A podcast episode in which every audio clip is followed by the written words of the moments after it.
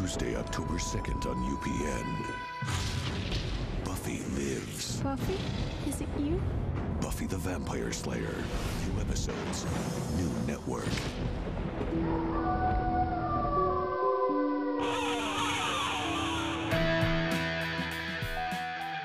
Welcome to Arash Mahar, also known as If the Apocalypse Comes Beep Me. This is a weekly-ish podcast about Buffy the Vampire Slayer where we take a look at each episode according to its original air date 20 years ago. And this week's episode is the season 6 premiere, Bargaining Part 1.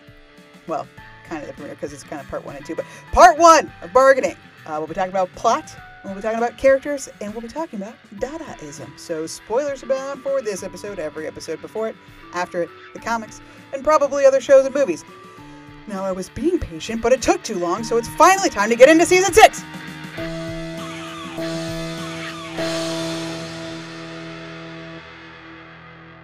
It took six years, but that was that was flawless.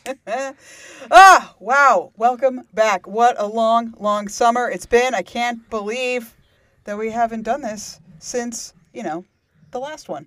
Uh, and I'm just so happy to be here. My name is Kelly, and I'm here with my wonderful co-host Stacia. Say hello. Hello.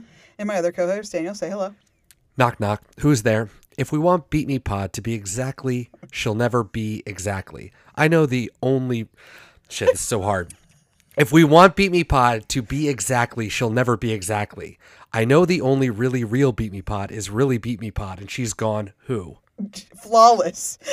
Flawless. Delivered the same way a robot might. They talk so fast. They talk so so fast on that show. Uh, and we are here to talk about that show, Buffy the Vampire Slayer, season six, episode one, half, uh, rather, episode point five, half episode, bargaining part one, uh, which originally aired on October second of the year two thousand one. Written by Marti Noxon of Marti Noxon fame. This is twenty of twenty three for her. Almost done with the show. Jeez. Uh, last episode was Forever, and next will be Wrecked, which just like makes you hurt. Makes you hurt a little bit. Yeah, it sucks. Uh, I didn't know she did had that. to do it. someone did have to do it. And maybe, hey, maybe it's great. We don't know.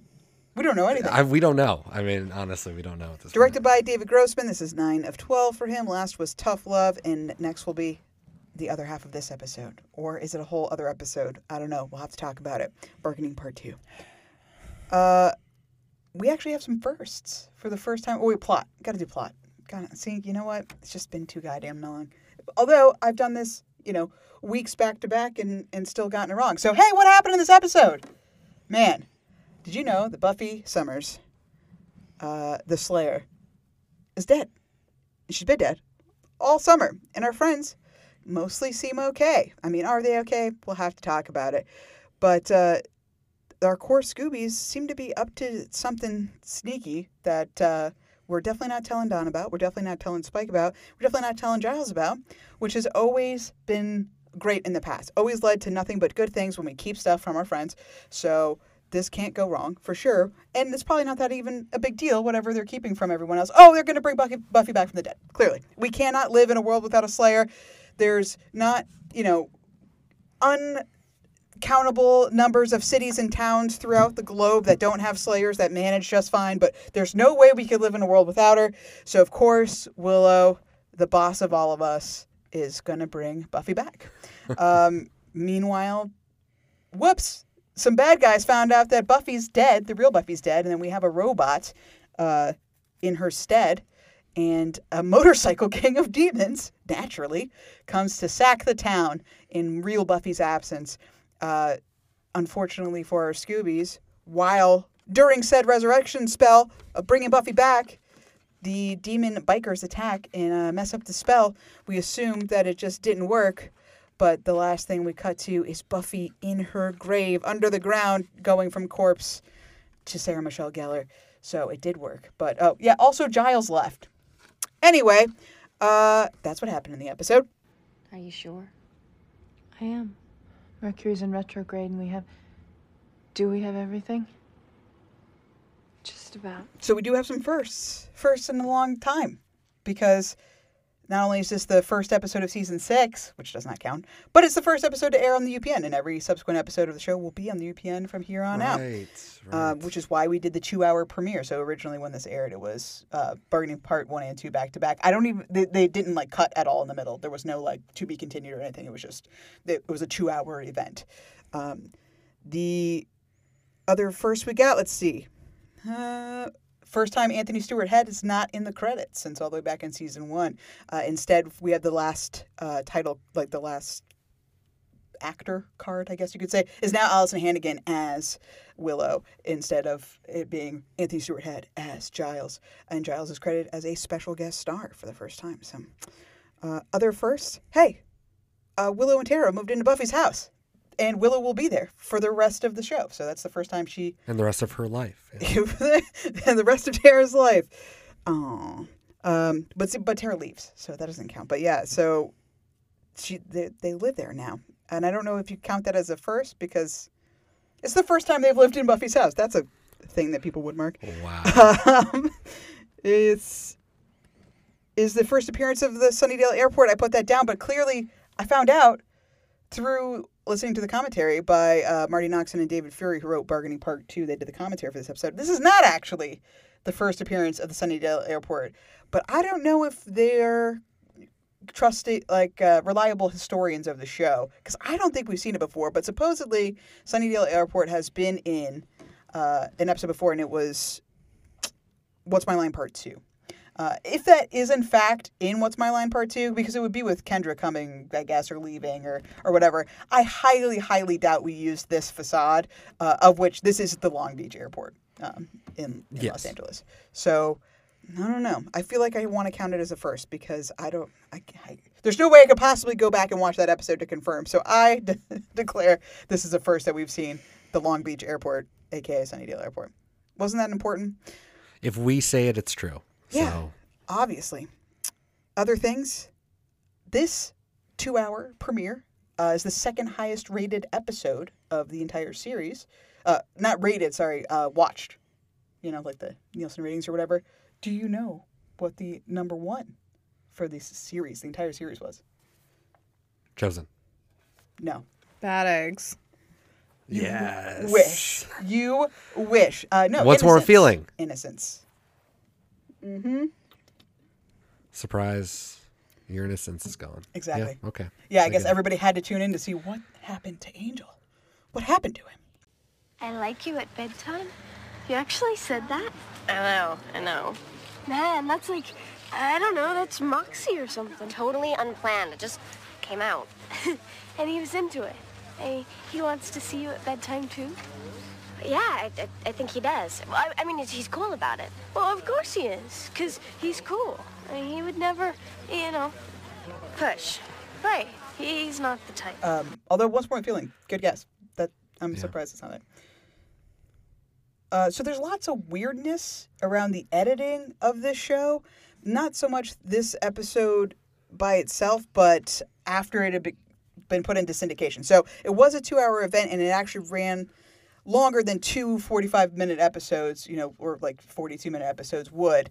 And there were a oh, there's a whole scene and a couple of extra jokes that are missing from this episode. So when I watched our glorious HD copy the first time, mm. and I was like, "This is fine," and then I went to listen to the commentary, and there's a whole scene that wasn't in there, and I was like, "Wait Really? a second, what the hell is this?" And then there was a couple of jokes, and I was like.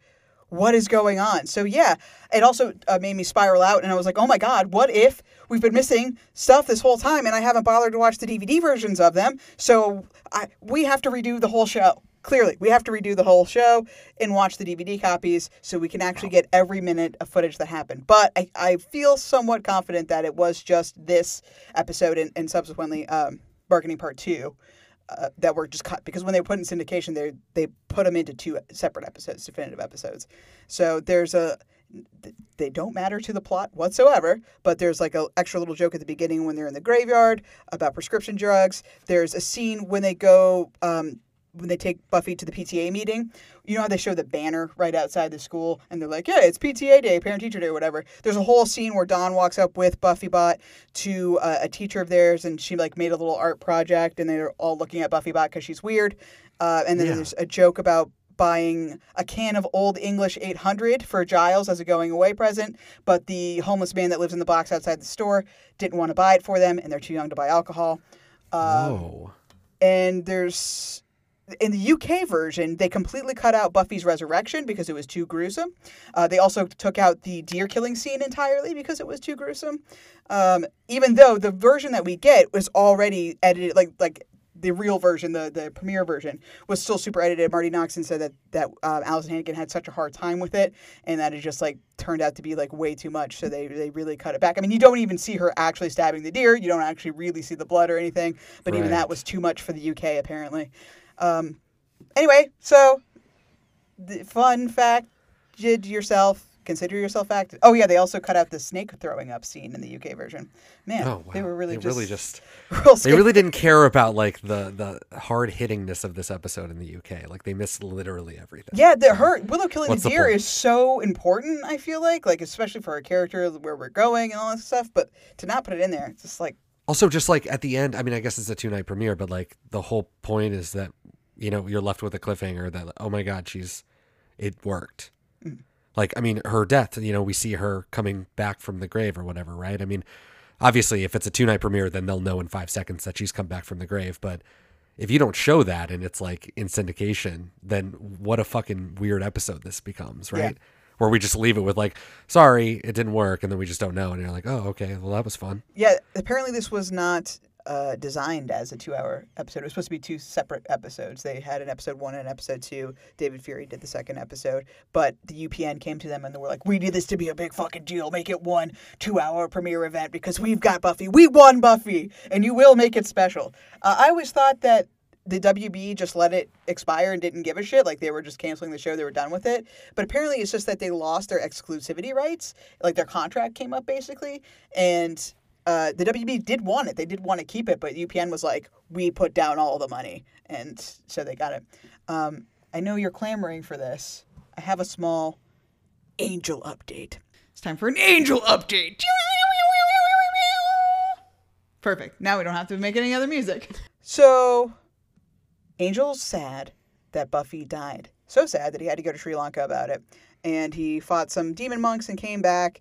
And then we had jokes about you should have gone to Vegas because he had a terrible time. And then we get into our monster of the week for him, which turns out to be an old friend of his.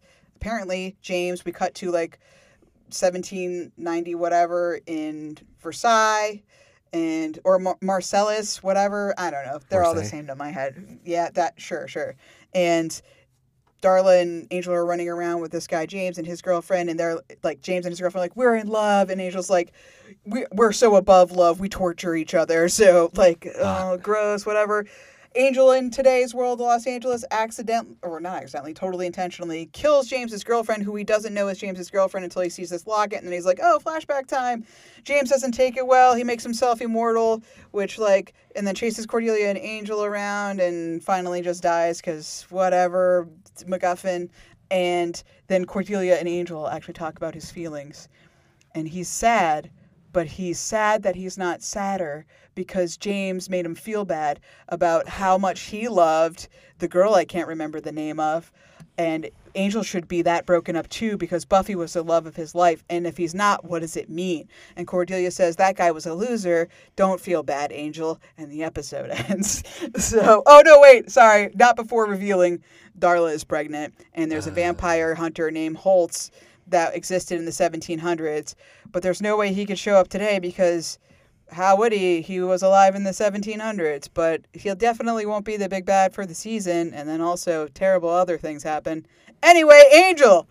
Uh, Is I- it? all that? Doesn't Cordelia get with Angel? Don't they like fall in love with each other? Isn't that part Yeah, of it? Am I that up? yeah, Or- that's the arc of it. Because there's the the ballerina episode, the prima ballerina episode. I think is in season three, with uh, Summer Glau guest stars in it as like the prima ballerina. Mm-hmm. Yeah, and they like almost kiss or whatever. They do Okay. kiss. I don't remember. Yeah. So. Okay, fair enough. Oh God, I just were like I watching the episode because I did. I watched the whole thing. I watched it. Uh, I, it's just like all the things like Laurel Holloman is on this show, and we have fake Van Helsing, and oh my God, Cordelia's gonna just be fucking written out of the show, and uh, it just made me sad. It's hard to watch. But Wesley, Fred and Wesley. Yay. And Fred's there now, so that's That's something. good. That's good stuff. Yeah. Uh, I really only brought that up just to say that Angel, I didn't know this, moved nights. So forever they aired on Tuesdays, one right after the other. And I was like, oh shit, if this is a two hour premiere, that fucks that up, right? Like you're not going to be able to watch Angel and Buffy at the same time, which I mean, it's not the end of the world, but like for something like this where there is a lot of crossover, like they do talk about Buffy intermittently throughout the episode, um, you, you would still want that lining up. Turns out Angel got moved to Monday nights. Uh, not only did it move to Monday nights, but the first episode of season three of Angel aired a full week before this Oh, one. did. before. Oh, that's why. Yeah, Okay. so it was on the 24th, September 24th. So it was like, huh.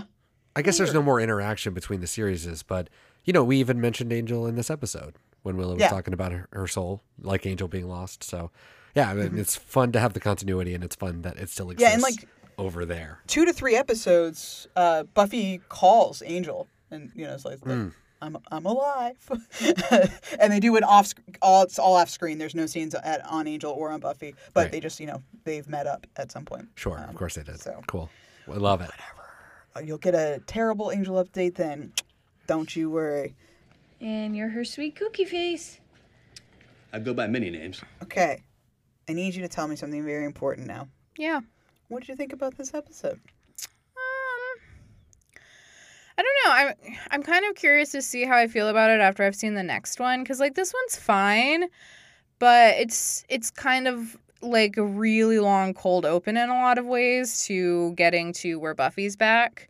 Like it's interesting to see the friends sort of trying to like grapple with like what is life without Buffy, but also no one's really dealing with that except for Donna and Giles because everyone else is holding on to this hope that she'll come back. Yeah. Um, and you do get this like hokey demon motorcycle situation, which just doesn't feel real in any way. Like, but I mean, it's nice. It's nice to see our friends. I really like. I really like the scene at the end when Buffy comes back and she starts out all corpseified. I think that's like really scary. Too much for the UK. Well, it's really. I mean, Buffy like likes to pretend like, oh, we do action adventure, but they don't truly do very many like clear points of horror. Mm. But I feel like Buffy's uh, corpse face is one of them, so I dig that. But I think the next next episode might be a little more emotionally resonant. I'm just not sure. yeah. We shall see. And even technically, that was wonderful at the end. Like for Mm-hmm. a show that had Willow trying to make us believe a snake was coming out of her mouth, whatever happened at the end was really affecting. Like that It was good. good. Yeah, Like really good. Like excellent. much better. It aged much better than. So I absolutely, Snake which is like, thank God uh, we spent our money Yeah. there. I feel the same way as you. It's like a weird epilogue to our really short season five, Mm. uh, Yeah. and it's also weirdly only one hour of prologue because like we don't have a lot of. You could argue we don't have any episodes where there is no Buffy. You know, and I know obviously the Buffy bot is here and we see the real Buffy come back to life, but for the most part, this is just Alyson Hannigan's show right mm-hmm. now. And it's like a cool one hour where we just get to hang out with her, like own this fucking episode. And she was absolutely amazing. And the thing that I really liked about this episode, and probably why it'll be it, this whole thing is going to rank really high for me, is that this did feel a little dis- disjointed. The biker scenes, all the shit that they're leading up to that I hate, not great. But every other scene, like with our friends, is so good. Mm. Like that apartment scene, the breakfast scene, just everything between everybody. Even even Xander and Anya, who we typically don't really care for here, I really liked them stepping aside at the magic box and like talking and just I don't know. Everything had that great, you know, the Joss Whedon esque episodes that have like the dialogue where everything seems to be on purpose. Everything seems to be there.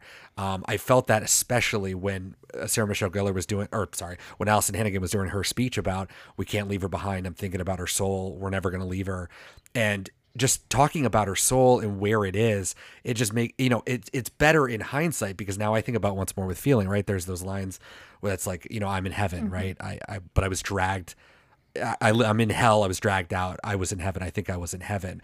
And it's like amazing to see her fretting so much about her friend's existence in the afterlife because she's afraid to live on earth without her.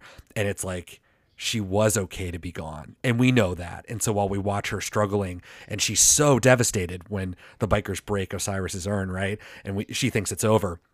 It's like, oh, if only it was, right? Mm-hmm. Because Buffy didn't want to come back. You know, we know that. And I think it just really, like, the best parts of season five last year really hinged upon a rewatch. Like, it all felt so good. And I think that this feels really good because they're really doing a great job setting everything together. And even the payoffs from last season, the scene with Dawn and Spike was phenomenal. And Spike was so good for the for the little bit that he was in this. But I'm fine alone. It's not like anyone's coming after me. I'm not the key. Or if I am, I don't open anything anymore. It's over. Remember? Ugh, the more I talk about it, the more excited I get. And then I remember the fucking, you know, stupid bikers, you know. But then you have Giles leaving, and it's like, oh my god, you know, it's amazing. Like the Bu- Buffy bot, like when Giles, she's gone, I've done my job, and Buffy bot, then why are you still here? Like, Oh, yeah. the Buffy bot is coming in with like one of the saddest lines in the whole show. Like I was dying a lot in this episode. It was really, really good. That being said, I just fear for part two, and I hope part two is just as good as this because I think this is a really, really great episode. If so, so I concur. I think all the non-biker parts of this episode are really good. oh, tough. and they did i mean i'm lucky enough to not have lo- like lost anybody that's super close to me but i feel like they did a good job of like three months later like you're you're picking the pieces back up you like life has to go on so we're not hammering home like we're so fucking sad we can't function you know, every second it's way more realistic where it's like you you're living your life and then moments happen and you're like fuck my friend's gone and then you know you just got to go back and deal with the biker shit so uh, that happens to everyone where you're just minding your own business Yeah. being sad about your friend dying and then boom demon bikers That'll put marzipan in your pie plate, bingo. What's with the Dadaism, Red? Yeah, she says that pie thing every time she takes a vamp now. I, I don't know. I was trying to program in some new puns and I kind of ended up with word salad. I think it's funny. okay so this episode uh, it starts with us running around the graveyard just the scoobies and then we have the mislead of the buffy bot right uh, during this whole thing uh, spike says something about dadaism and i want to know what that is it's all about ham-fisted segues in this episode get fucking used to it stacia tell me what dadaism is Wow, I would love to, Kelly. are these notes different than the notes you wrote on the back of your hand Yeah. nice nice notes everywhere And this is a list. This is Oh, the back of the hand is for lists only. Yes. Phones for research. I get it. Yes, Okay, thank you. Okay. So Dadaism. It's basically like, you know, World War One happened and that was bad. We're feeling kind of bad about our lives. This is mostly Europe, but it did spread to the rest of the Euro- world, but it started in Europe.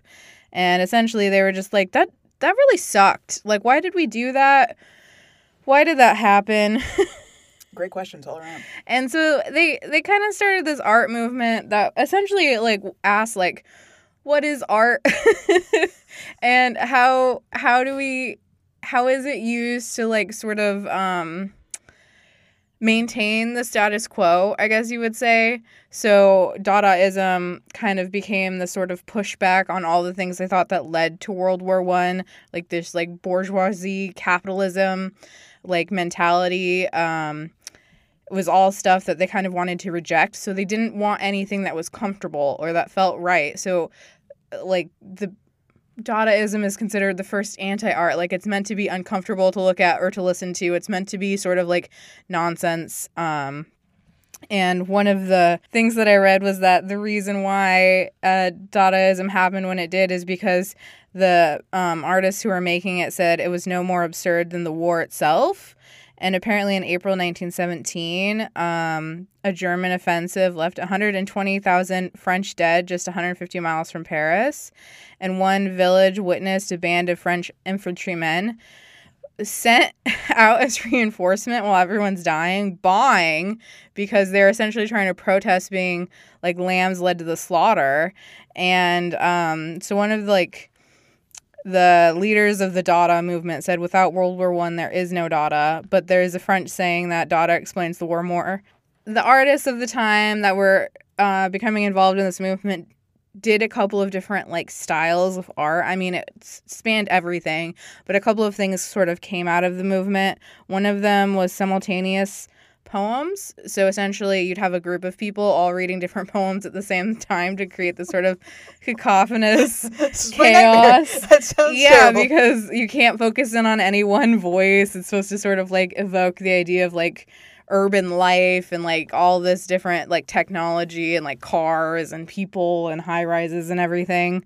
Um, also sound poems, which were essentially just like syllables. They were nonsense. To make a Dadaist poem, take a newspaper, take a pair of scissors. Choose an article as long as you are planning to make your poem. Cut out the article.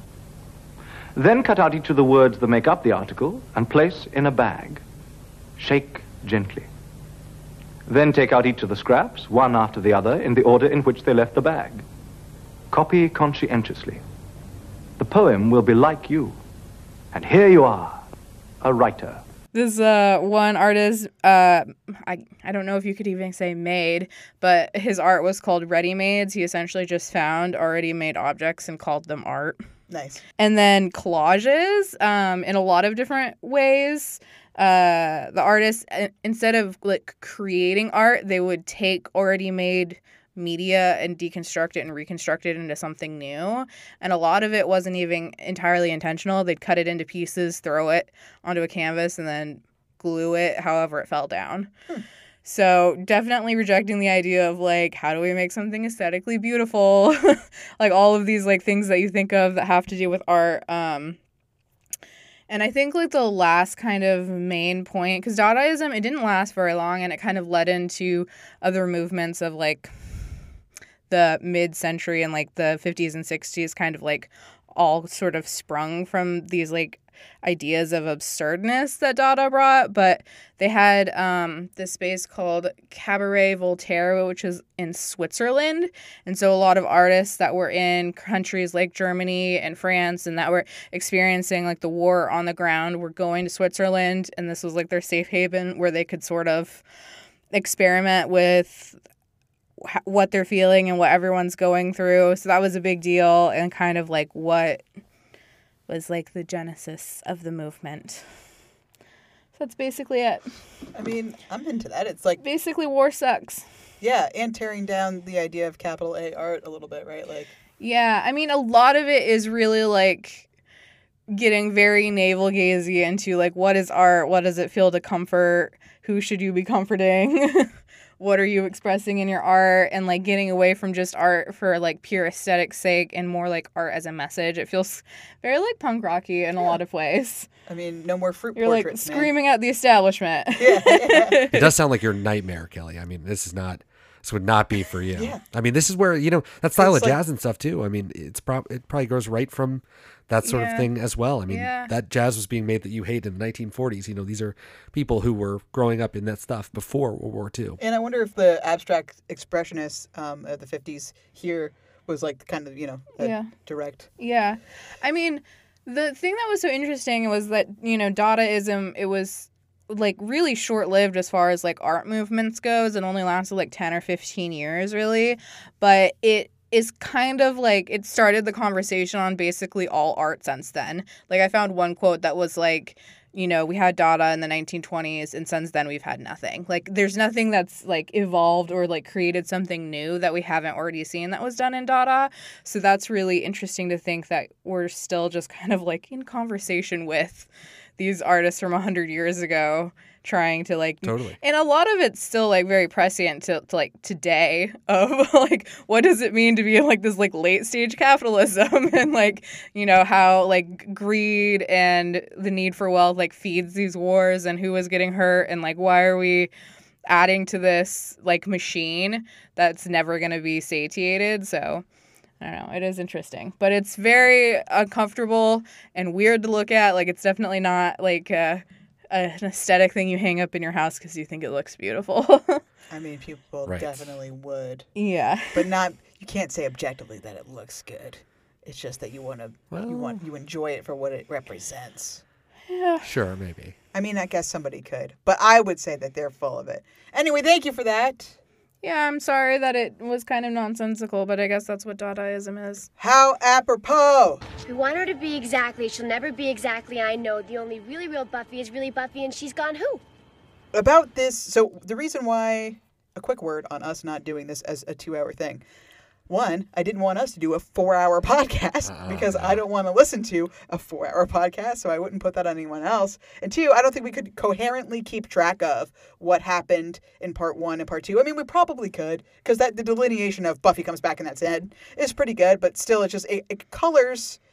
This episode's gonna change. Like that's why we're waiting to talk about some parts of it based on what happens to come. So I feel like it, it's to give this piece of it its fair shake. You kind of have to break it up a little bit, but it's disingenuous to our mission statement, which is 20 years ago. 20 years ago, this aired as one piece. So I'm sorry, man. Sometimes you got to break the rules. Well, I would say go see Restless for the reason why we don't do these episodes in one fell swoop because no one needs three and a half hours talking about bullshit. So no, And that was just one episode. that was just one fucking episode. Uh, yeah, everyone does a great job, and and I don't know how to talk about this episode without just like I'm gonna just throw some shit at you guys. So, Giles. Uh, after the heartbreaking airport scene, which apparently some fans criticized them for saying it was too long and it just was too maudlin, and I'm like, anyone watching this who thinks it's bad is a fucking idiot. Like, I don't know how anyone could not like this, but Marti Noxon brought it up um, during the the commentary and said that people didn't like it. I, I don't know what you could not like about it, but I've gone. Not one for goodbyes. I, I thought it best to slip out quietly. Love to you all. Giles. You really think we'd let you get away with that? I love the scene, but I the I found going from the fucking voiceover into the fucking airport, you know, Oh, with yeah, like the sound coming up on him, uh, was a, a bit much for me. Oh, so speaking of that briefly, that was another thing that changed. So in the syndicated versions, and I, I guess in the UK version, period, we get what we had here, where Xander starts like picks up the letter, but then it's Giles' voiceover. In the DVD version, Xander reads the whole letter, and then we just cut to Giles. So I feel like maybe that's a little better. Saves you a second or two. I mean, I don't really know why you couldn't do it one way or the other. What did you lose or Well- save? I don't know. I guess we're gonna get in a fight because I just said anyone who doesn't like the scene is an idiot. Did you think it dragged on? Dragged on. Uh, why would it drag on? These are my best friends saying goodbye to a beloved teacher and mentor, and I was just dying the whole time. Absolutely, no. This scene is perfect, and it should go on for five more hours. Was it like Yeah. bad though? Like in terms of TV, I don't think so. I don't think it was necessarily that long. It's not like they just sat and looked at each other. I mean, they all had lines of dialogue. I think as somebody coming into this cold, a brand new Buffy fan, yeah, I think you'd be confused by everyone's personal interactions with Giles. You don't even know who Giles is, and they're saying goodbye. So that's weird. But as somebody who's been watching the show for six years, this is all this is catharsis, baby. We need it. And I, maybe that is part of why people had negative things to say about it, because as we discussed up top, this is the second highest watch episode. So there are theoretically a lot of new viewers watching just this episode, weirdly. I don't, so maybe that's why it didn't hit the way that it definitely did for me. Well, it sounds like it's their fault. Ah, yeah, obviously. Who starts a TV show in the sixth season? Like, who are you people? Come on. Insane. And if you do, don't have, you're not allowed to have strong opinions about it. yeah. You're just not. so true. I mean, real talk. You don't know what you're talking about. So You don't even know who the main character is yet. She's dead. You've met only the robot facsimile. Uh, I know. Some So- kind of machine. God. the demon bikers. Oh. R.I.P. Wayne Static. I was gonna say that for for the yelling, but yeah, we get a fucking Static What would X Wayne song. Static? Yeah, what would Static? I'm Wayne glad Wayne Static's not alive to see this. Uh, uh,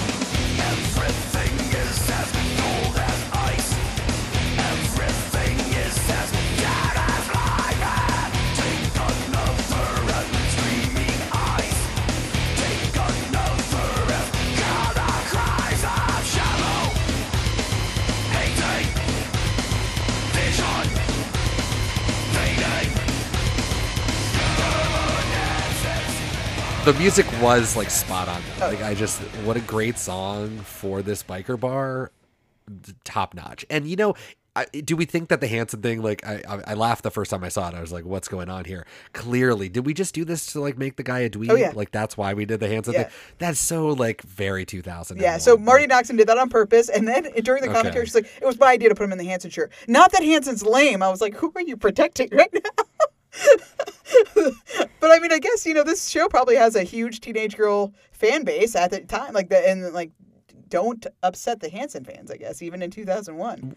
but I would think that a lot of Buffy fans are Static X, or you know, don't know Static X maybe, but are like, I'm alternative. Yeah. I'm goth. I'm I'm the girl from Urban Legend. You know, I'm. It's her, me. so- It's me on the screen. It's you. That's what I'm saying. Oh, I thought you were saying it's you. It's you. Yes. Yeah, yeah. Uh, okay, well, leaving the airport, Anya says maybe we should have told him. Told him about the fact that we're going to raise Buffy from the dead. Something that he would probably very much want to know. And I want to say, what do you think? I want to say, I want to ask both of you, Stacia, what do you think Giles would have to say about this resurrection plan? Don't do it. Correct. Daniel, what do you think? I think that he would say, "Don't do it." Correct. Excellent. Now, if they had told Giles and he said, don't do it, do you think they would have went ahead and done it anyway? Yes. Ex- The plot demands it. yes, sure. Uh, but do you think we would all be better off if they had not done it? Actually, we have bigger worries than our fighting skills today. Way bigger. I guess. Depends on how highly you prize punning. Okay, so this is this is interesting because I had this this moment thought I think for the first time watching it this time when um Willow asked Xander like did it work or something and then he said no and she passes back out and it's sort of like you're Yeah. like standing on this precipice of like what is this show without Buffy like it's kind of like an interesting idea like it, the show is almost like setting up that Willow's going to be the main character, and she could be the main character. She's strong enough to do these things. Um, so it's like kind of an interesting idea to like what is Buffy the Vampire Slayer without Buffy? Slayer without Buffy. I mean, I think they would have been okay. Buffy it sounds like she would have been happier. So, but you know, hindsight's twenty twenty. You don't know if she was in hell, if she was being tortured like Angel was. It, it's kind of like you don't have a choice, right? Like you have to get her back. Yeah. There, yeah, so I guess there's kind of two levels of it, right? It's like what, as viewers, what the show, what does Buffy the Vampire Slayer, the show, become without Buffy? But then also, what does that become for our friends? Uh, the, as soon as this episode starts, uh, we're, we're just dealing with the Scoobies, right? And they're continuing to fight vampires, just like they did when Buffy ran away to, to Falkland, right? Yep. Okay, and the uh, second problem I'm having. Come and get it, big boy?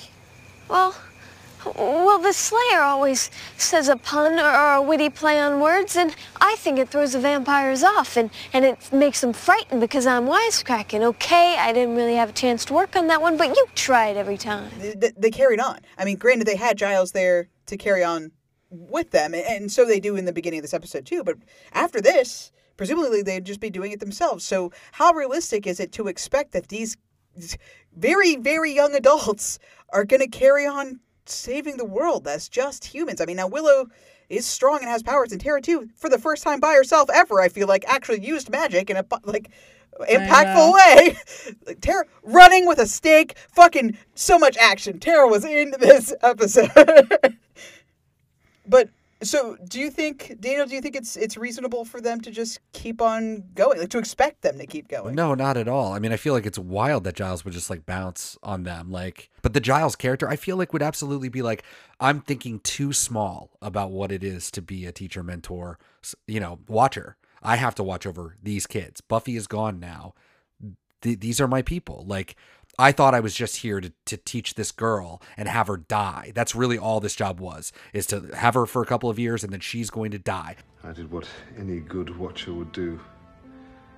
Got my slayer killed in the line of duty. Oh, that wasn't your fault. Of course not. That's how all slayer watcher relationships end, isn't it? She's gone. I did my job. Then why are you still here? It turns out maybe that's not the way it is. Maybe you can have friends and you can grow and you can create a whole network of people fighting, you know, demons and shit without even the Slayer as a thing. I don't know. I feel like Giles, I think it's wild that Giles would just leave and be like, yeah, everything's fine. Like they all knew he was gonna leave. It sounds like right. There was just like this. I'm gonna leave. I don't need to be here anymore. At some point, I'm gonna leave, and then he just doesn't tell them when that's going to happen, which seems fucked up. Uh, especially for Anya, who's literally gonna have to take over the store. So like, she should know when you're not gonna be there anymore. But uh, what? It's the bigger question of the show, and I guess you could always go back to the Hellmouth MacGuffin, right? It's like Sunnydale's more important because it has a Hellmouth. There is an increased level of demonic activity because there is a Hellmouth. But again, yeah, Cleveland has a Hellmouth too, and there's no Slayer there. So like, well, no, but even with that, it's like, but yeah, but, but the Slayer's dead, right? So like, what, what? If he wants to leave, that's fine. But it, like, I don't, I don't know. I guess Willow could just walk away too. I guess they could all just walk away. Yeah. But are they expected to stay and fight? Like, I mean, if I was a kid, I'd be like, I'm moving away. Yeah. But then that means like this town's gonna go to fucking shit. We're the only ones keeping it together. Who made you the boss of the group? You did. You said Willow should be boss. And then you said, let's vote, and it was unanimous. And you made her this little plaque that said boss of us, and you put little sparkles on it, and. Valid points. Oh. I I just think it's it's unreasonable to expect these people to keep doing it. Uh, and like, what's the worst that can happen is kind of my my answer, right? Just because, but like, I mean, I kind of with the Hellmouth thing, I guess that's really what you have to, to go on. It's like so L.A. clearly has lots of demon activity, but it seems to be portrayed in a way that's a little bit different. Like I don't know with the Wolfram and Hart stuff, it's like we in L.A. we are a little we have business demons and we do mm-hmm. business stuff. It's the mafia. yeah, so so it's like kind of a different beast, no pun intended. But this, it's like, I just I feel like if I mean, the lore doesn't hold up. There's not enough lore Yeah, to answer this question. honestly. it just because it makes absolutely no sense. We got Wolfram and Hart. You're totally right because I mean, again, if these guys just left, I feel like an angel person would would reasonably be like, we need to go and like secure the Hellmouth. Yeah. Like we're moving to Sunnydale. Or if not, the military comes in and bombs the shit out of the city, or does something like you can't have all these. There's no police. These, I, Like, know, there's I no know, police. I know, I know. I mean, it's wild. Uh, so yeah, I guess you just have to suspend. Like Sunnydale will be in peril if someone is not here to protect it, and I think that's why we go immediately to to biker gang taking over. Buffy's been gone. You know, she's been gone for three months, but we just found out. We being the demon world, just found out that Buffy's actually gone, and within a second, they're like going to the town to ransack it. So it's like. I guess they really do need more protection than other cities. Like Austin doesn't have a demon problem at all, I guess, or it's so contained and small that no one cares, or No, you know what they have? They have police forces that are ready when this sort of shit goes down. I mean, we what Riley will show up later in the season. Theoretically, there are secret military ops going on that we have nothing about, right? Like that's still happening. Maybe that's enough. I guess it's just Sunnydale has an inordinate amount of bad guys. I, this is the only explanation. Black market's all baby teeth and spooky fluids. Talking about not telling people stuff. Hank Summers. Ever heard of him? Oh, man. Father of Buffy and Dawn Summers, presumably. Uh, No one's heard of him, heard from him in a long We time. say we can't tell Hank because Dawn would go away. Uh, should they tell Hank? I mean, that's the only reason is to keep Dawn around, right? But would Dawn maybe not be safer wherever the fuck Hank is? And also, his daughter is fucking dead. So much should tell the man. I don't think he cares. he does not care. You thinking that he cares, and you've asked this question in different ways over the course of our entire Yeah. show, and it just you really want a little bit of justice for Hank. You want it to be okay. I laughed out loud. I thought it was so funny that he's such a terrible dad that they would just be like, even Buffy Bot is not allowed to answer the phone as if he would even call. I mean, it's like Buffy Bot, don't ever answer the phone because it, you never know. It might be Hank. And I mean, everybody should just look around at each other and be like, like he would ever call. Like he would ever fucking call. Like it's just a way to I tell mean, her it's not to been answer the three phone. months and he apparently hasn't called. So Joyce is dead. Everyone's dead. Like I mean, shit. Everything's going down. Everyone's dead. Nothing. Nothing. He's Doesn't- still in uh Europe with his secretary or whatever. Yeah, it's embarrassing. I just, I don't know. I feel like you got to tell him. But we're living. I, I, I I wonder when they decided to bring her back. I feel like for Willow, it was probably almost instantly. Like we're gonna just bring her back because of the way that everyone's reacting. That isn't Giles, Spike, and Dawn, right? Uh, everyone's kind of like but this is just temporary, a little bit. Like they're sad, Yeah. but they, they they know they're gonna bring it back. So I wrote for everyone, people that are definitely okay. Willow, nothing will go wrong. I'll fix it. I promise. We'll be okay. Spike, I'll never let Dawn get hurt again. Buffy bot is gross. I'm very sad. Dawn, I'll just sleep next to the robot. Giles, I killed Buffy. Everyone is definitely okay. Uh, I mean, everyone's definitely not, and but yeah, no, I, I I think it's because they're they are trying to accept, especially for Dawn, a one-two punch like that is like incredibly ridiculous. But like, yeah, Willow, I think was convinced from the moment, and we saw how powerful she was becoming last year, so it makes it tracks so well. And knowing what we know about Willow later, this was a great episode where you see that glint in her eye, where she's like. No, I can fucking do this. I promise you, I can do this. Do you like, think that Willow bringing Buffy back is truly selfless? That she was, she's like legitimately concerned that that Buffy is in hell, or is it that she just doesn't want to deal? Like she wants to bring bring her back so that she doesn't have to grieve, so that she doesn't have to move on, so they don't have to figure out how the Scoobies continue to fight evil, how they live in the world without her. I think she's got a lot of guilt, you know, about the whole thing. And she feels like I think it's partially her fault that Buffy's dead. And, um, you know, if you were the only person who could save your friend from hell, I think it would eat on you every night, laying there thinking she's being tortured and I can do something about it. We saw her body, Will. We buried it. Her body, yeah. But her soul, her essence. I mean, that could be somewhere else. She could be trapped in, in some sort of hell dimension like Angel was, suffering eternal torment just because she saved us, and I'm not gonna let her. I'm not gonna leave her there.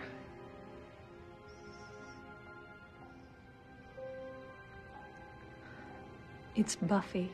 And at the same time being like i just really fucking miss my friend.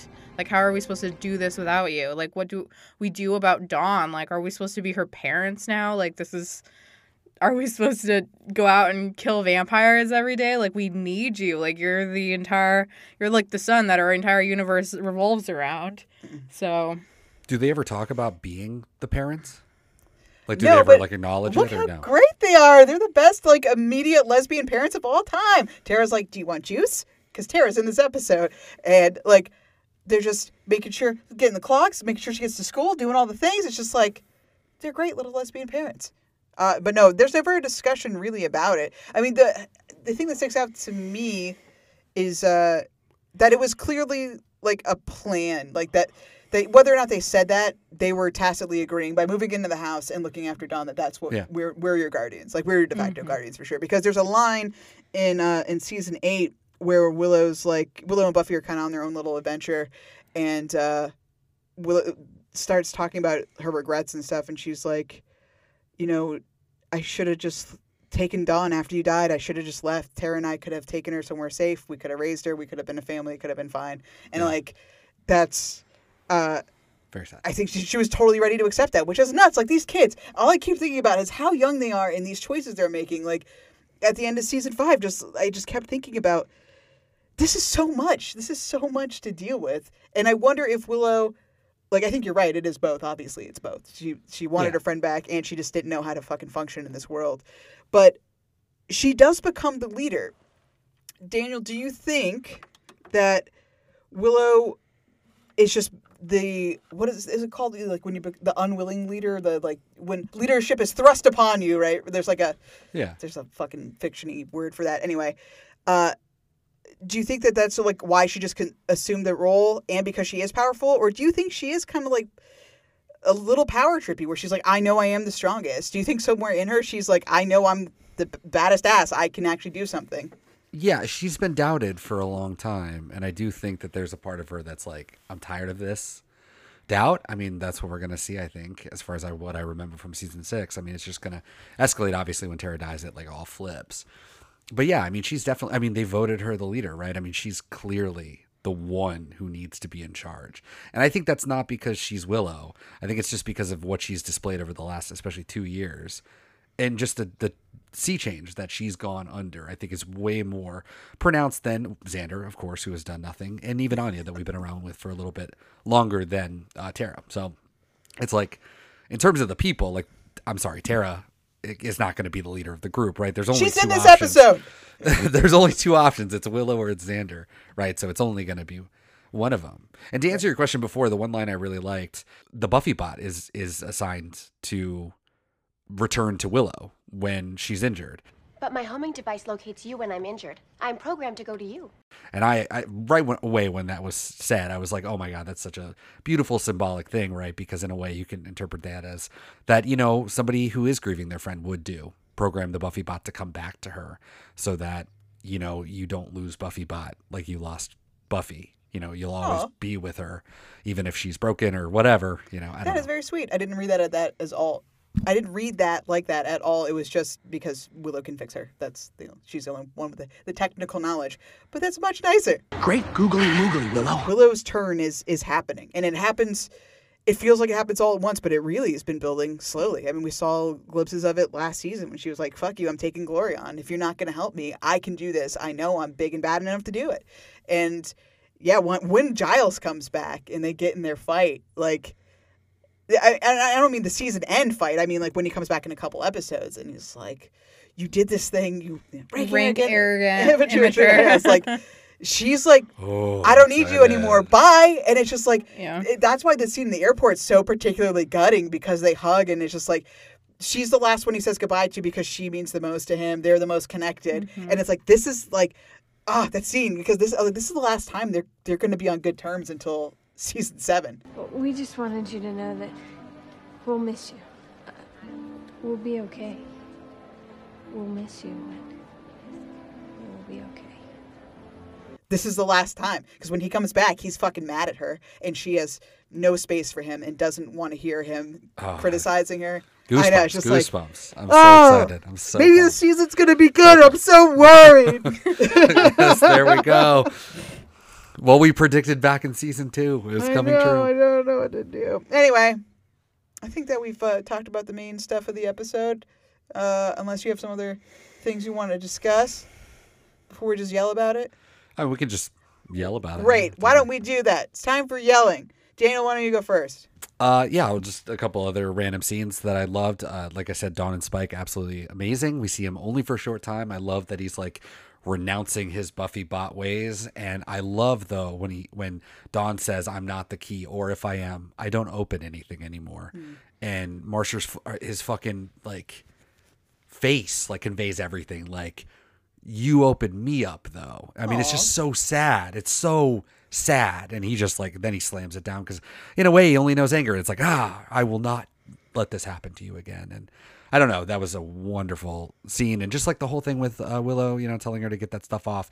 I like that they can share a very um, you know, uh, embarrassing thing. You know, Spike and, and Willow have had these very intimate moments in that Spike is a very embarrassing, gross, creepy person. Yes. And Willow is somehow still his friend and confidant in some way. And it's like she knows all the gross stuff that he put into Buffy Bot, and yet she's still here and she's still with Spike in the room.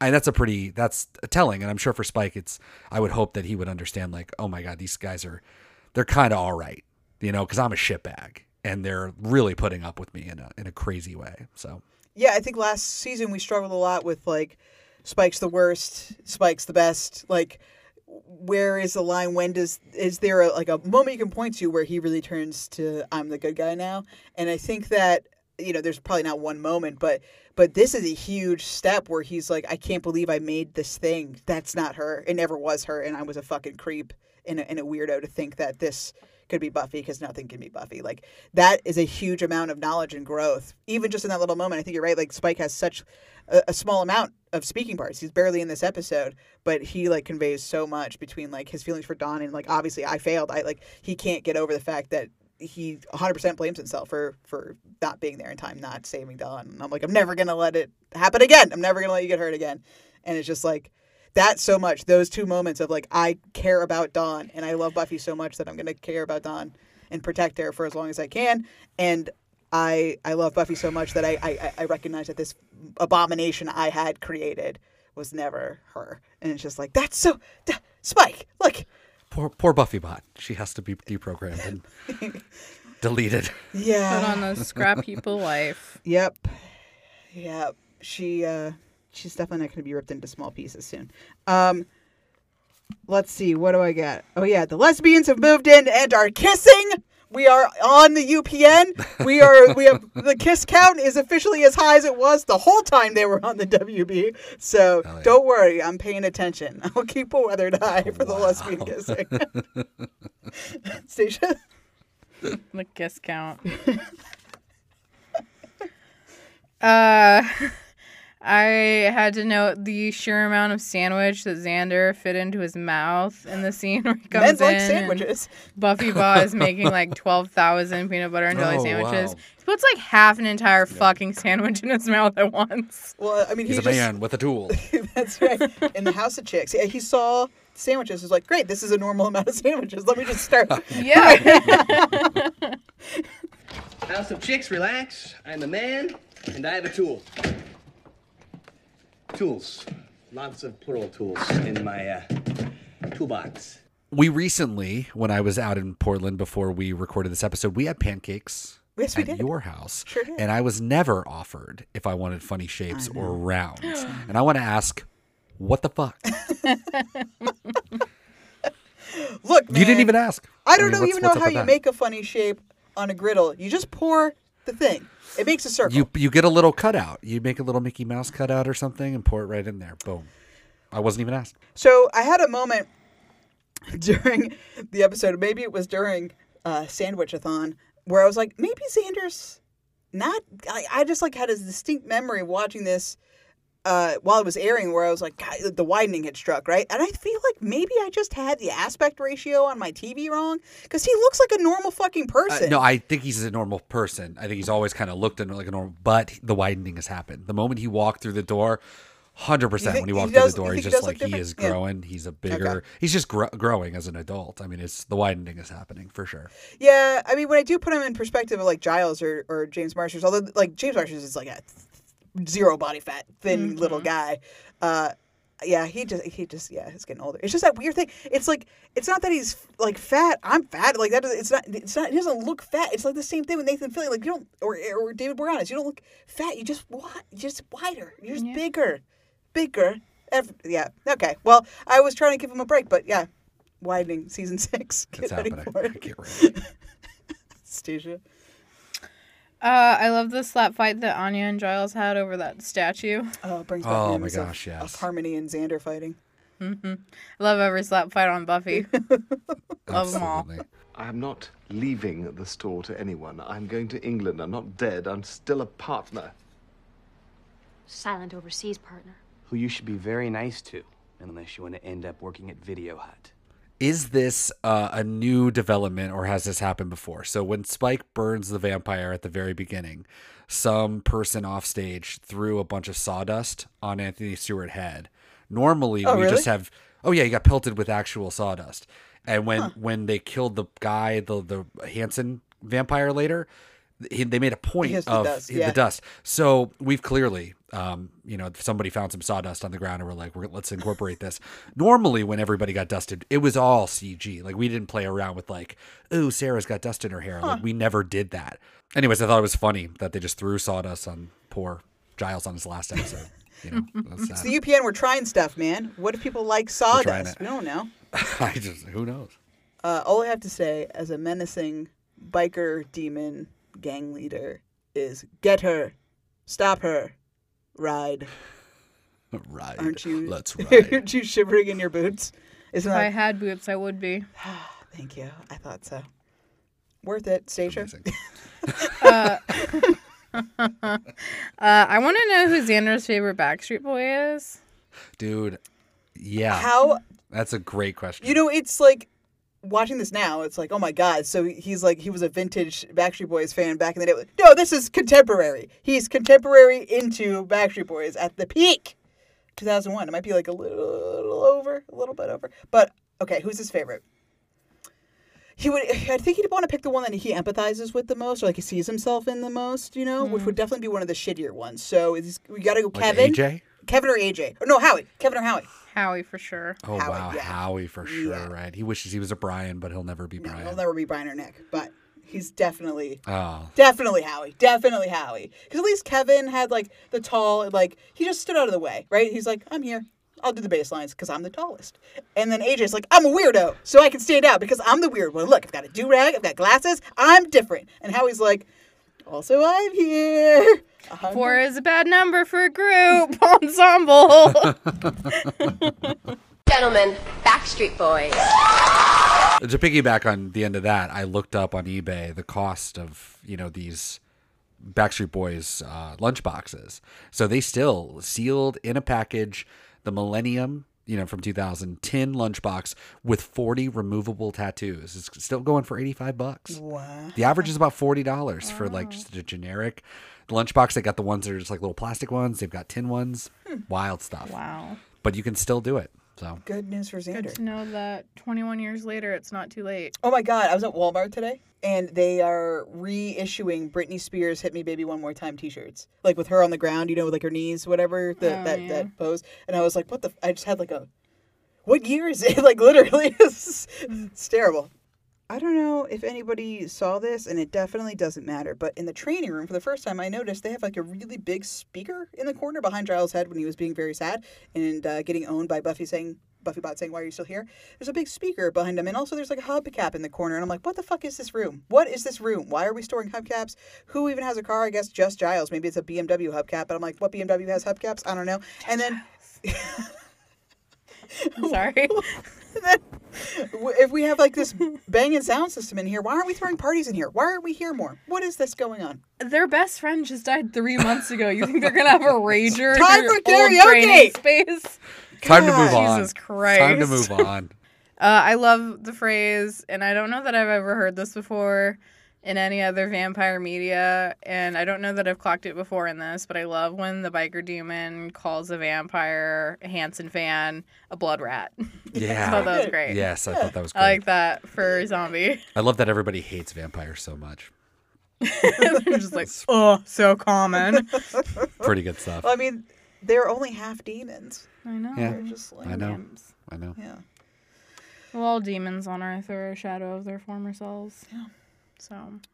Daniel. I'm disappointed that Giles straight up lied to all of our friends as well. Um, I think it was to uh, Willow, and Tara perpetuated the, the lie later on by saying that um, you know he's only a phone call away, and we do know that in London there are no telephones in the Buffy universe.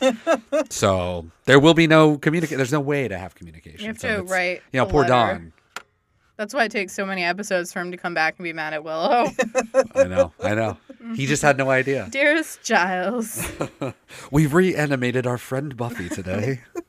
I write to you from the shores of Sunnydale. Oh god. Oh god.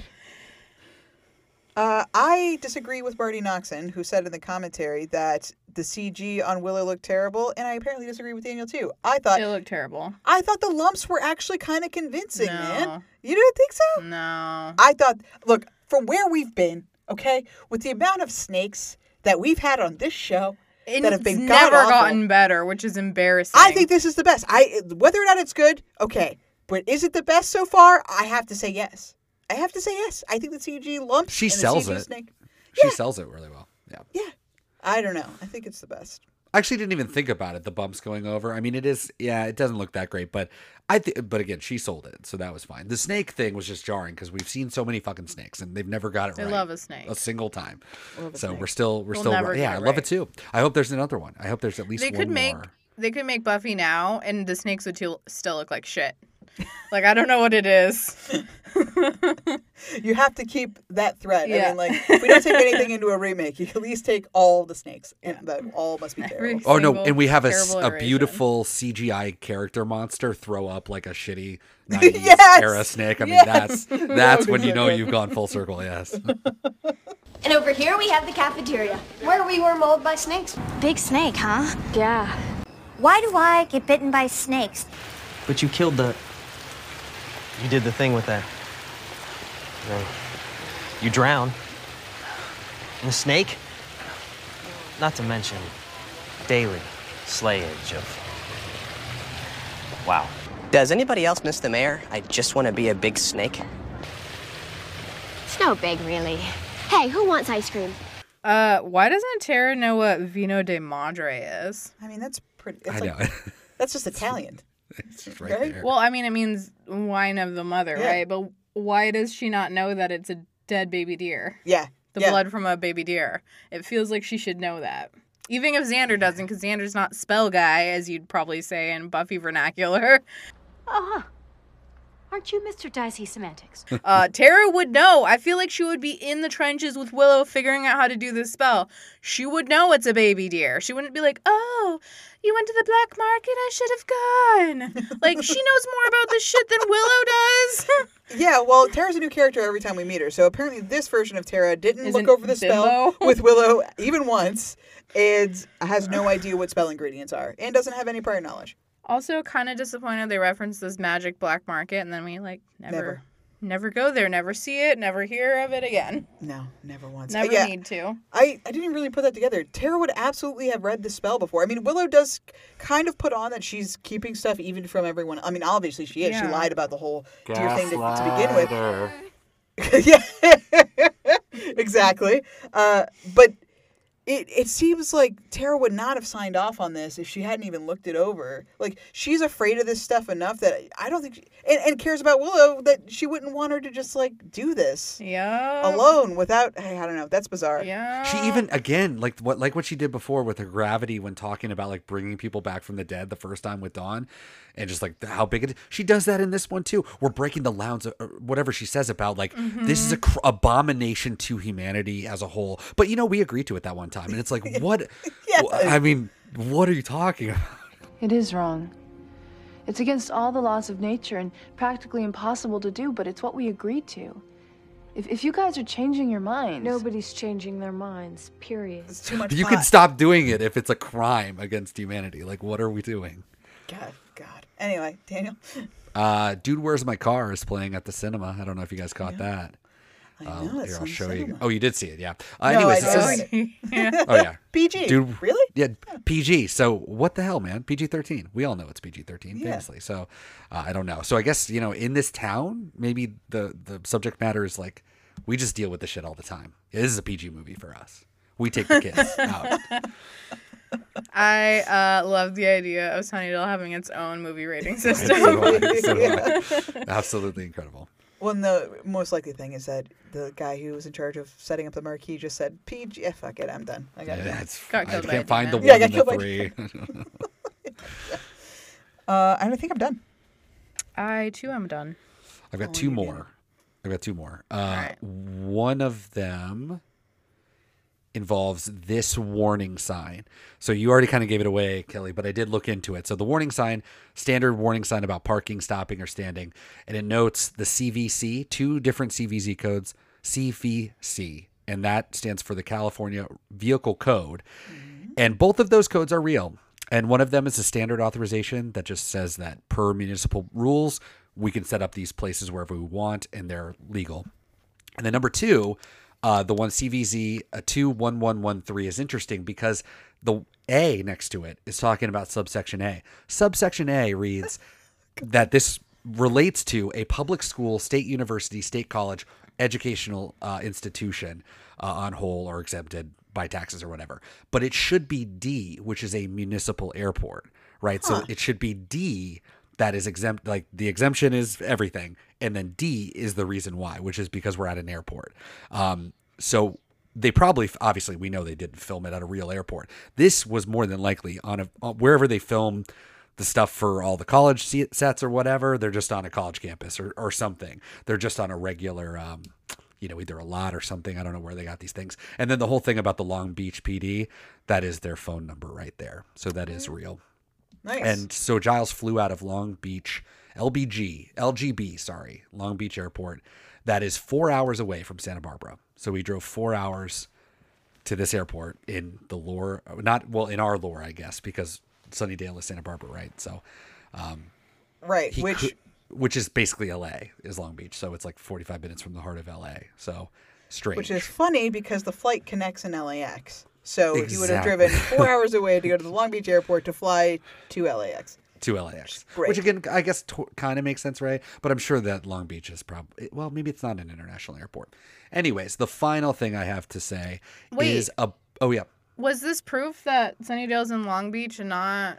See, that's the uh, weird. That's weird. Yeah, because that's the Long Beach airport. No, they uh, like Marti and, and Dave Fury were talking about this, and they were like, "Yeah, w- we put an airport in Sunnydale, and there's just like they just like can can see that there, this is ridiculous. There should absolutely not be an airport in Sunnydale." Yeah, but we're saying Sunnydale is Santa Barbara. What if the fact that they put them at the Long Beach airport in real life proof that they're not in Santa Barbara, they're on Long oh, Beach? Oh yeah, but she says they're in Santa Barbara. I It's just a fact. I believe specifically addressed this in the watches. I saw that with my eyes.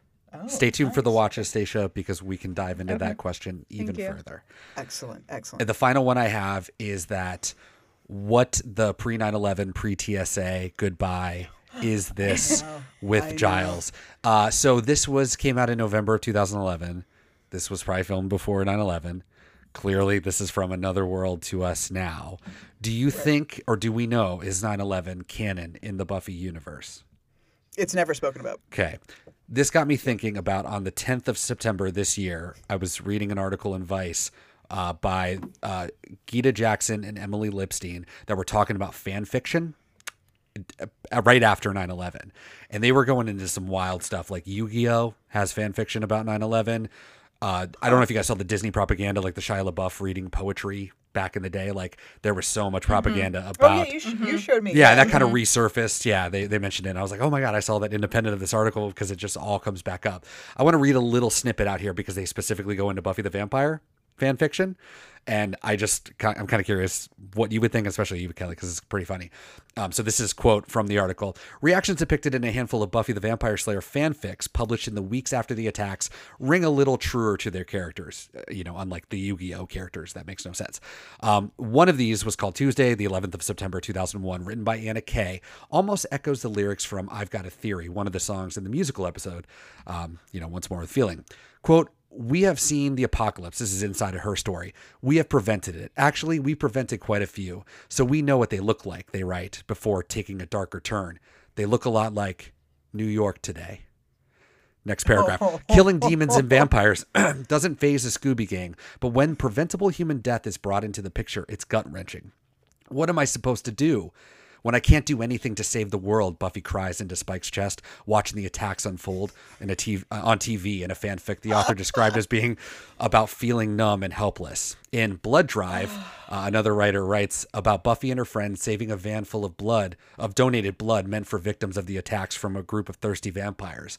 One Buffy vampire fic even takes a blindly patriotic turn when noted lesbian witch Tara Maclay helps Xander hang an American flag from the window of the magic shop to make Anya feel better. God. Noted lesbian witch, menace to society. I want that to be on my headstone. and I, the whole article is amazing, and we'll link it in the show notes because it's just so so interesting to think of how people coped with 9/11, especially being kids. You know, there's like a My Little Pony fan fiction that's mentioned where Twilight, one of the ponies, dies in 9/11. Uh, Phineas and Oh Ferb God. do a tribute concert like a week after the events. There's whole lore in, in a in a Star Wars fanfic universe where the part of the Clone War is the reason for 9/11, and Jedi's actually end up on Flight 93 and save Flight 93.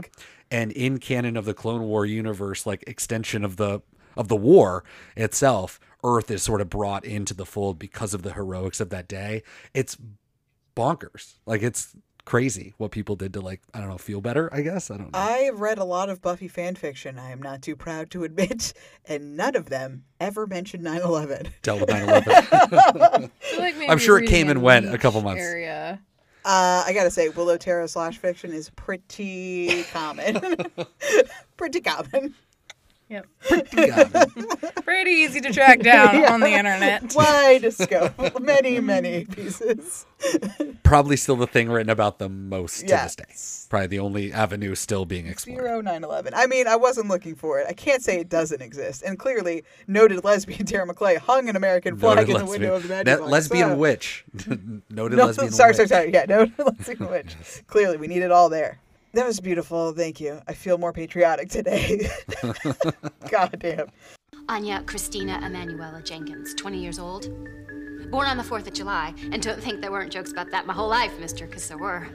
Who's our little patriot, they'd say, when I was younger, and therefore smaller and shorter than I am now. Daniel, I don't know if you've made any changes to them, but I do want to know about uh, the watches. If you, uh, Yeah, I think our watches are still solid. Unless you guys want to add any, let me know.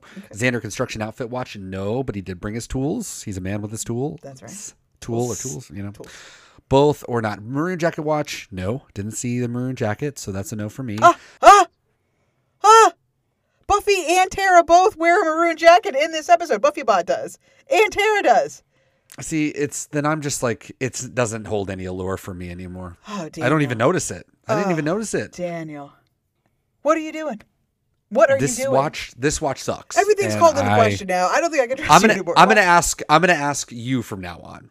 Thank God. You're the new maroon jacket, uh, you know, advocate over here. Uh, Dawn's piercing screams. No, did not scream.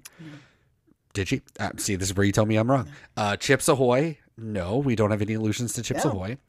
Buffy has a personality. I would say yes in this one. Only because I'd argue that Willow and company have been designing the Buffy bot with things from her personality that we don't get really to see, but we gotta believe that it's there. She right? must So have one if it's this- able to be programmed. Yes. Right. And and we could try to make it better and better. But it goes to show that they clearly don't know her that well. And she doesn't have much of a personality, so it just kind of spits out the Dadaisms, right? Yes. Otherwise, they could just they could just record, you know, just be like, "Hey, you say this Mhm. every time," and you know, uh, D'Hoffryn watch no, but I feel like he's coming. It's only been three years.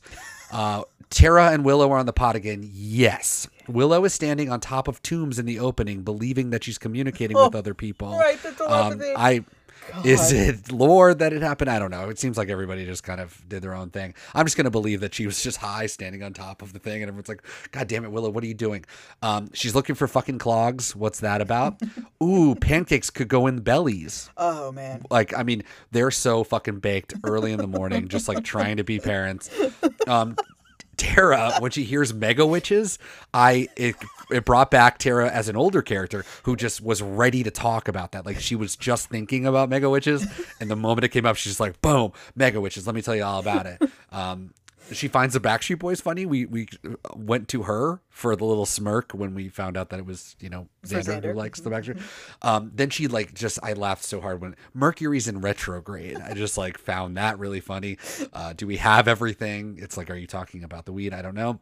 Um, butterfly. She doesn't have butterflies in her stomach, but bats.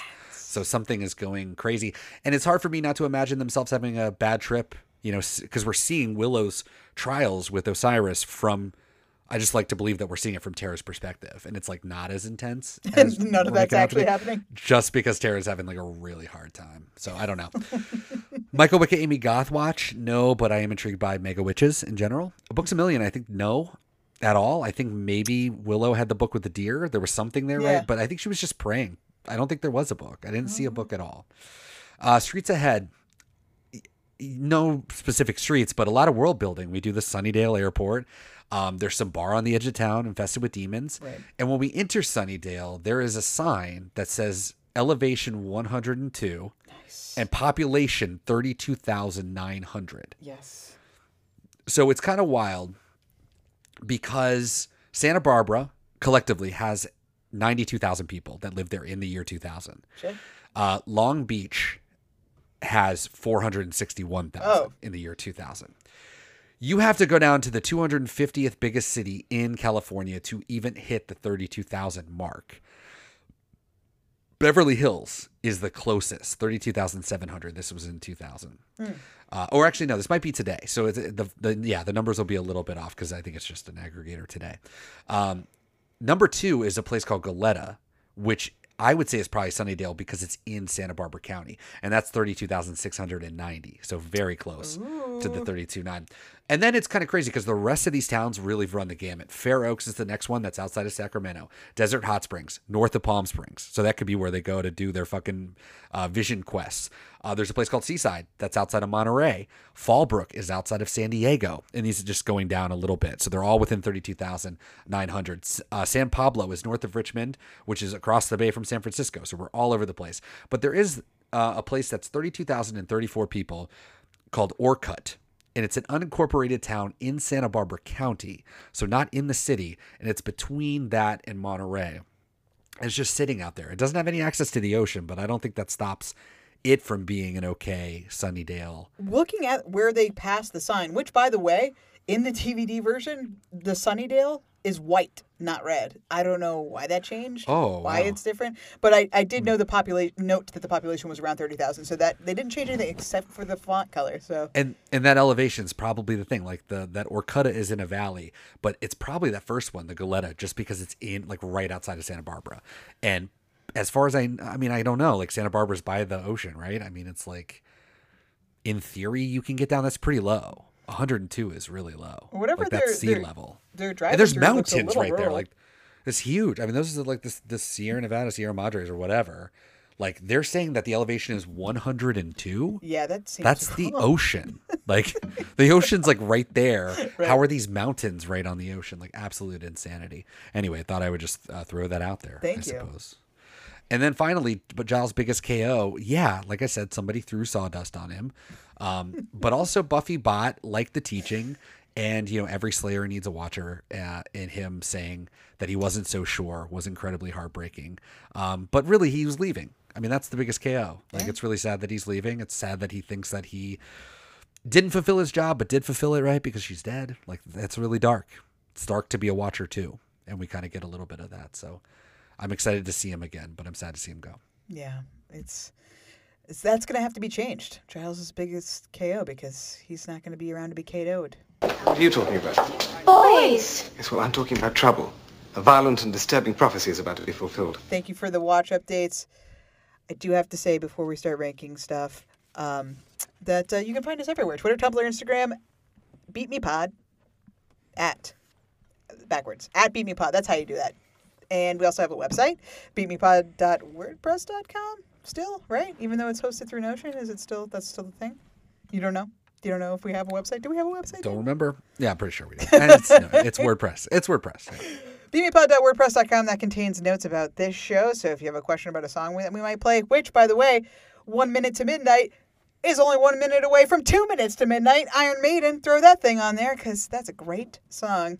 Uh, it, we, we make playlists. Static X. Speaking of Static X, obviously, we make playlists on Spotify. You can find season sixes at Beep Me hyphen Funtime playlist for podcast fans. Season six, and that will contain any songs that are played during the season that are available on Spotify within the episode Buffy the Vampire Slayer that we're speaking about, as well as any songs that we play in our podcast. And you can find the link to that Spotify playlist on our website. It just all it's so convenient. It's so nice and easy for anyone looking for that kind of stuff. But I know what we're really looking for, and that's to rank this sucker. Now, talking about things that need to be updated, this is the last time that I'm going to be able to do one of my categories here, but before I get ahead of myself. I mean, not the last time. And also, I can do whatever I want whenever I want. It's my show. Uh, Whoa. Willow Hacks, it's mine. Willow Hacks. Wow. You sound like Willow right now. I'm gonna make it okay. We're gonna be okay. Oh God, yeah. I just Tara. I I'm so glad you said that because like, Tara, what the fuck? How does she not know anything about this spell? I don't know. Why is she not quite? God I damn don't it, Tara. know. Willow hacks. We talk about the net slash something wicked this way comes. Oh, that's a big fat ten. We goddamn brought Buffy back from the dead. Okay, Goddamn right we did. brought her back from the dead. That's intense. That's a big ass spell. That's gonna have serious consequences. We already had serious consequences. Willow killed a goddamn deer. Okay, a baby deer. Which, by the way, the the music, a little bit of music that's playing during that, uh, Thomas Wanker or somebody on the staff named that little suite. Willow kills Bambi. So you know, appropriate. All right, so this is the category that's gonna have to be changed, but not today. Thank God. Giles level of Giles. Okay, I gave him a five because he fucking left. He abandoned his family. He walked out on them and got on a plane and flew to fucking England. What is he even gonna do over there? Okay, what is he even gonna do over there? He doesn't know. He doesn't have any friends. He doesn't have any friends. He used to live there. Remember? God, that whole line. Sometimes Tara, it's really hard to bat for her. I gotta say. Uh, She was rough this entire. She was this high. entire fucking. She got baked show. before going. She couldn't handle the airport. You know, it was too much. too much emotion. Uh, but he was sad, and he gave on to the store, and he uh, tried to teach a robot about chi. So you know, That was a great scene. Yeah. That is a very Giles thing. I'm just gonna educate you thing that you can't learn it. You're not gonna learn it. You can't breathe. Uh, Dawn needs an adult. I gave this an eight because uh, again, lesbian parents doing a great job. We're making sure she gets her breakfast. We're taking care of her. She's going, making sure she's going to school. I would say she's doing way better than she'll end up doing when Buffy actually does come back. So far, so good because she's healthily grieving the death of her sister. I mean, she was a little But sad. is she because Buffy Bot is there and a reminder consistently of her dead sister? Yeah. Like, when she hugged her, that the the room was like, ugh. Yeah. Willow looked away. You know, so I don't know how healthy it is. Yeah, I mean that's they're the Sco- the core Scoobies are not dealing with Buffy's death by just being like, oh, we're gonna bring her back. So let's we don't even have to deal with it. We'll just po- postpone the dealing if we even have to. Dawn is soothing herself by being like, she's Buffy bot. She's here, so you, you don't really have to deal with the fact that Buffy's gone. Although I would say she's probably dealing with it better than the Scoobies who are just denying it, for lack of a better term. Spike and Giles, I think, are dealing with it the best because they know Buffy bot is not Buffy. Although Giles, I just said, you know, trying to teach it chi, trying to teach it, make it a Slayer. I don't know. Buffy bot is. But I think he's more talking to Buffy than Buffy Bot. You know. I think that Spike is really the only one that's fully dealing. I think so. I think that's true. I think that Dawn is doing the best she can and that she has support around her. And people are paying attention to her and care about her eating and going to school. So that's better than things that have been in the past, Joyce. I'm looking at you. Uh, Monster of the Week. I just. oh my god. The makeup is actually interesting. I like that they kind of look like bats, like they didn't have noses. I think this is one of the you know few characters we get that don't have noses. Uh, Bernie Noxon said she hated that. She thought it looked goofy. I was like, yeah, incorrect. You're incorrect. The idea of them, the concept of them, the execution of them, fucking terrible. I hate that they're in this show, but the makeup's kind of cool. Um, Fair enough. so I gave them a six because I hate them, but also the makeup's neat. um, and also for kill count, other than riding in circles and like causing little bits of mayhem that Xander basically did with his crony group of zombies one night by himself, uh, they killed no one but a vampire. So if anything, they're bite- batting for our team. Like I, I don't really know what the fuck. Ugh, God, these guys. Um, relationship goodness or badness. We lied to Giles. We lied about killing a baby deer. We were lying to our friends. We were keeping secrets. But we're also trying to take care of each other and cope through this very difficult time. So I gave them a seven. Uh, episode specific. I'm not going to leave her there. It's Buffy. Willow saying that, you know, very. God, Alyson, yeah. Great job. Great job. It's the Willow Carries show. it. Carries it. It is. Willow, the noted lesbian witch or bisexual witch or whatever. That's what they're going to change the name of the show to. Six out of 10. So that's 42 overall, one of one. Go figure because that's the only one we've done so far. 42 is pretty low because it's 42 of 60. I just don't want to fuck up and Buffy versus Dracula my way through the season. I love Buffy versus Dracula though, and I stand by it, but I'm just, I think 42 feels good. We'll see what happens. Stacia. Hmm, now you have me doubting. I felt like I needed to put this high. I don't know, whatever. I'm gonna leave it where I ranked it. I ranked it 14 out of 101. Oh shit! Oh wow. I know it's really high. That's nice. I nice. mean, don't let. I think it warrants it. I think it's. I think it's a great episode. I mean, Buffy's never come back from the dead before because she's never died before. So that's a big deal in and of itself. Yeah. That ending was pretty fire. Yeah, I mean, it's a great cliffhanger if we're taking it in two parts too. Mhm. That's a great, and it all fits in one episode. Mm-hmm. It feels good, even though we know it's a second part. Yeah, I think this stands on its own. I mean, I know that they, you guys said it kind of felt like a prologue, but I don't know. I, I feel like it, it feels good. It's like if I, if I had this split up and I had to wait till next week, I feel like, oh, that holy shit, man, Buffy's back. Yeah. You know? Yeah, no, that's definitely like a satisfying ending for the episode. 14. Okay, so how many spots above Oh yeah. the Dark Age? Oh, I don't. I almost forgot our whole basis of metrics of measuring your, your ranking. Dark Age is 48. Okay. Forty-eight. Okay, God, it's so high. Shut up. Well, we're only we're what hundred something. So 101. yeah, one oh one. I mean, Oh, that's sweet, like yeah. so. It's Perfect. right in the middle. Right Yeah, in the it's right in the middle. and it, where it will stay. It'll be the 48. forever middle. I mean, that's like exactly in the middle. Yeah. Okay, great. Oh, what's above it and what's below it? That's the other thing. What's above it and what's below? Bargaining. Part one. Uh, the gift is above it and angels below it. Nice. Okay. Daniel? Oh, I don't I don't have any. Oh fuck, that's right. For this. That's right. Yes. So I get to I get to blessedly step back away from this because I don't have to deal with the problem of like we've had before the two parters where the first one's great and then second one sucks and vice versa. Mm-hmm. So yeah, it's like hard when you don't remember it. It's like, oh yeah, this is great, but then like I said, the bikers are coming. It's like, oh fuck, you know, is this the better part? Oh. and then it's gonna be bad. Like We're going real hard on the bikers next episode. Don't you worry. Well, that's bad. Yeah. That's bad. So that's going to potentially bring this down. But I think that part one is so strong that I think this is an easy like top 30 is going to be a prediction for me. I mean- it's just so good. And Buffy's back, baby. Buffy's back. Yeah. Yeah. It's I want to say that the first like half of the episode is the bikers. I mean, see this that's troubling. If that's true, then this could go down to the 100s very quickly. Yeah. It's all going to be about Spike, honestly. The way that he deals with Buffy when she comes back is like the that's thing to look I'm forward- I c- literally cannot wait to see Spike realize that it's really Buffy. Mhm. And I'm so excited, and I'm so here for it, and that alone will save the whole the whole episode. We'll I'm see. There's a predicting lot of so. bikers. Okay. Uh, well, stay tuned for the exciting conclusion of Bargaining, the season six premiere. Certainly uh, appreciate you, you sticking around for this episode. It's been a very long summer, and I'm very glad to be back. And I hope you were glad to have us back. Um, before we part, Stacia, do you have anything else to say about this episode? No. Daniel, do you have anything else to say about this episode? No. Okay, well, the bargaining part one is in the books. We will see you next time for a bargaining part two. Uh, I forgot how I sign off of the show. Stacia, say goodbye. Stacia, say goodbye. Bye. Daniel, say goodbye. Poor Beep Me Pod. Your life flashed before your eyes. Cup of tea. Cup of tea. Dreaming of being the number one Buffy podcast. Cup of tea. yes. Yes. Oh, thank you so much for listening. Goodbye. They come backstage and on my bus, pretending to be my friend. Grr, ard. I'll take really good care of your money. Ooh, pancakes could go in bellies. Funny shapes or rounds? It's time, like time, time, with the timeliness. Are you sure? Yeah.